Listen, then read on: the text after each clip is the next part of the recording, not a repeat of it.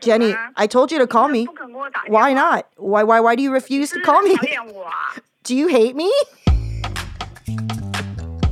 That's it. No goodbye. That's it. She's so dramatic. I'm Jenny Yang, and that was a voicemail from my mom. You know, I never really thought of my mom as funny.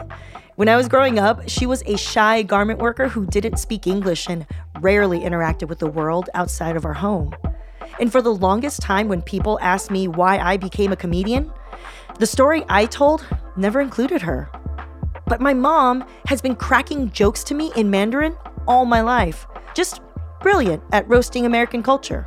And, well, me. Her influence on me has been undeniable. I've been thinking a lot about the lessons we learned from our elders.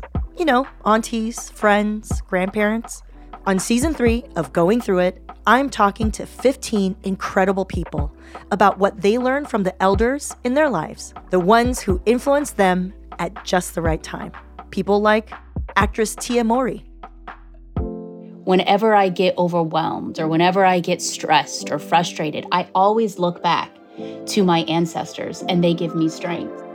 lawyer and transgender rights activist Chase Strangio. as relentless as the work always was, there was always celebration and there was always moments for nourishment. And that was, to me, one of the greatest lessons.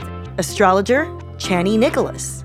Elders can come in your life and be so central to your life for decades or a week or months or years, and then they're not. And that's also okay because they're human and you're human.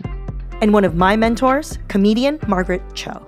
I actually don't mind Elder. I think it's kind of impressive, you know, especially in the entertainment industry, especially as an Asian American woman. It's really empowering to be the elder. And so I, I embrace it. I love it.